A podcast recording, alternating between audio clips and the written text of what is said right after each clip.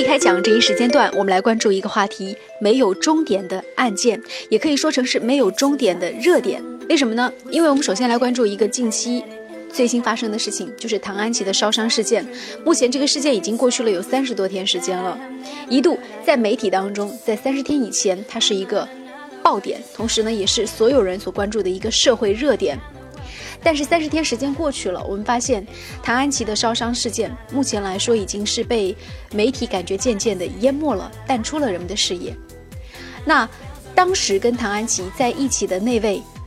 同伴，女性同伴到底是谁？尽管经过了网络上不断的有人肉搜索，猜测她可能是谁，可能是谁，但是问题是没有得到警方也就是官方的一个正式的解答。尽管我们听到了各种各样的一些说法。同时呢，也有各种各样的一些猜测，其中包括有来自经纪公司的维护某人的利益，或者说是不是跟他一起去的这个女伴家族势力比较大，或者说他救治急需要用钱，所以家里人为了救他，所以暂时就隐蔽了这一切的案情，没有一个确切的回答。当天到底发生了什么？所有的一切还只是网友的推测和猜测，只是我们唯一能知道的是，谭安琪烧伤事件过去了一个月时间之后。这个新闻已经被人渐渐的淡忘和忘却。唐安琪事件似乎是一个没有终点的案件，这是一个没有终点的新闻，热点也总是被不断的取代。说到唐安琪事件，会让我想起在九十年代曾经非常轰动的一个事件，就是清华大学的铊中毒朱令事件。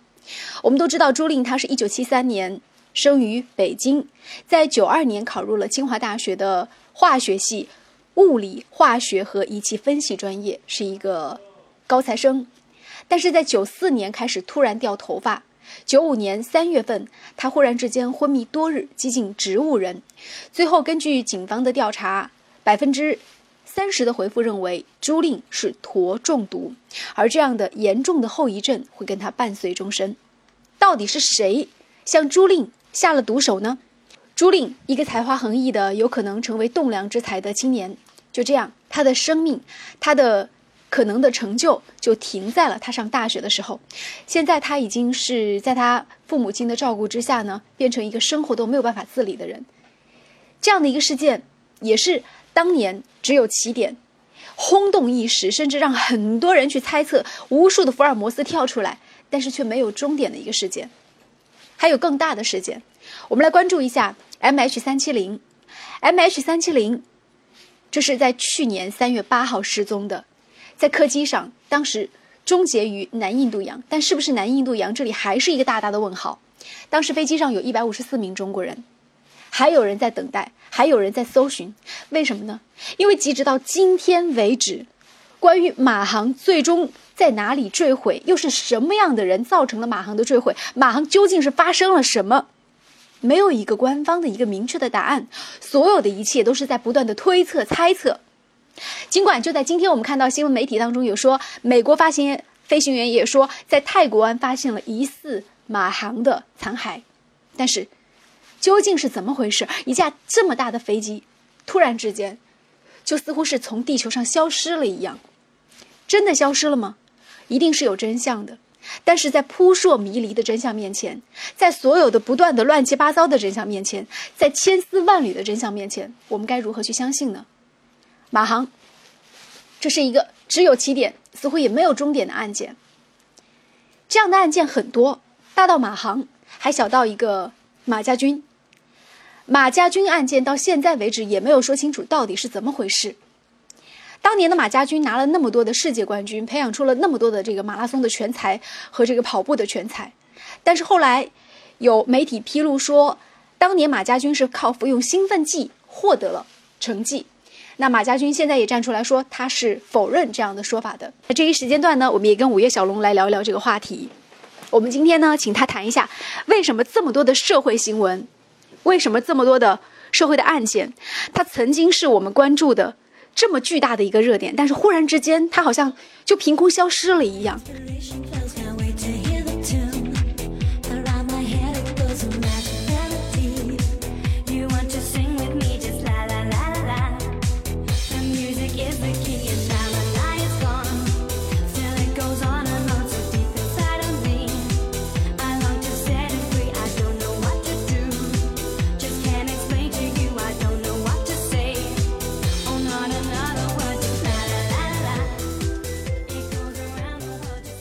呃，其实今天我们谈论的不仅仅是新闻圈的这个现象，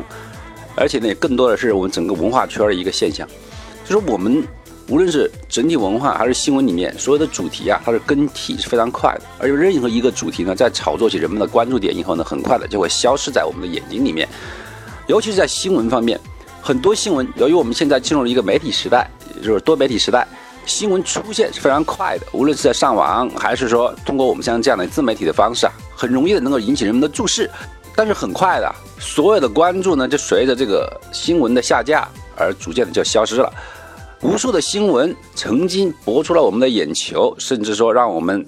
哎，洒下一番英雄泪，或者是付出了一番悲悯的一个悲天悯人的一个心态的等等新闻，你都会很惊讶的发现啊，在不久的一段时间之后就渺无声息，石沉大海了。无论是说我们前段时间还正在热议的，我们说唐汉奇的事件，哎，他到底是被谁纵火烧成这个样子的？还是说我们说？以前的金氏大案 M H 三七零，哎，这么多人，三百多人，就如此的渺无声息的消失在地球当中，如今都不知道他在哪里。还有什么？哎，案件，刑事案件里面的朱令案，嗯，明明很有证据，他是被人下毒，下毒侵害，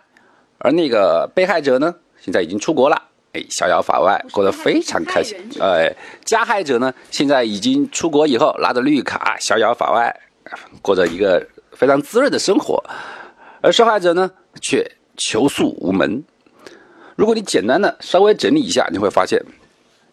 非常多的案件呢都是这样，以新闻关注的方式，很快的出现在我们的视野里面，但是呢又随即被下一条新闻所掩盖。现在呢，我们说整个信息时代啊，它的那个发展是比较快速的，我们通过很多种方式，微信、微博等等呢，使得很多的。案件或者事件，它不能够避免在第一时间传播开去，因为很多的知情者会使用各种方式将它抛到网上。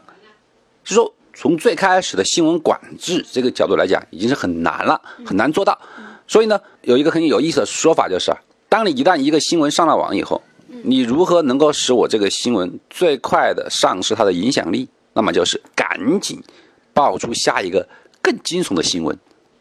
因为观众，他的那个关注点是时刻在变化的，他更多来讲是喜欢猎奇。因为毕竟来讲，新闻它只是一个媒体，它报道的永远是所有的读者最希望看到的事情，它并不是一个官僚机构，也并不是一个法治机构。因为严格来讲的话，我们今年说奥斯卡得奖的一个影片里面叫《聚焦》，谈到的也就是说美国的一个媒体曾经获得普利策奖的一个大新闻。但是呢，他们做媒体就说了一句话很重要，他说：“媒体人永远是一个中立的，我们只是报道事实，我们不能够跟进去判断这个事实是正确或者错误，我们把它报道出来，中立就可以了。”所以说，媒体产生这样的不停更换的一个现象是完全可以理解的。但是让人不能够忍受的就是，我们虽然媒体界是聚焦于热闹，但是。随之而来的对案件或者热闹吧，对不对？但是，既然已经打开了这一个潘多拉的盒，潘多拉的盒子，那么你能不能给公众一个交代呢？就法院来说，他也是说一个事情，他又要有一个终结的时候。啊，对啊，就是说，如果我们谈到了说，媒体它不是一个法制机构，它不可能把一个新闻从最开始炒到最后。嗯，那么。是否有人接手这个新闻的一个后续的一个公告呢？比方说，如果案件被法院受理了，法院现在能不能用各种方式给予大家一个知情权呢？我们不能够造成好像案件如果被新闻热炒，那么哎，它就能够得以解决；而如果从新闻的角度里面逐渐从我们的关注度里面划出来以后呢，诶，他就开始被众人所漠视的，觉得消失了。我们不仅仅需要热闹，我觉得这个时候还是需要真相。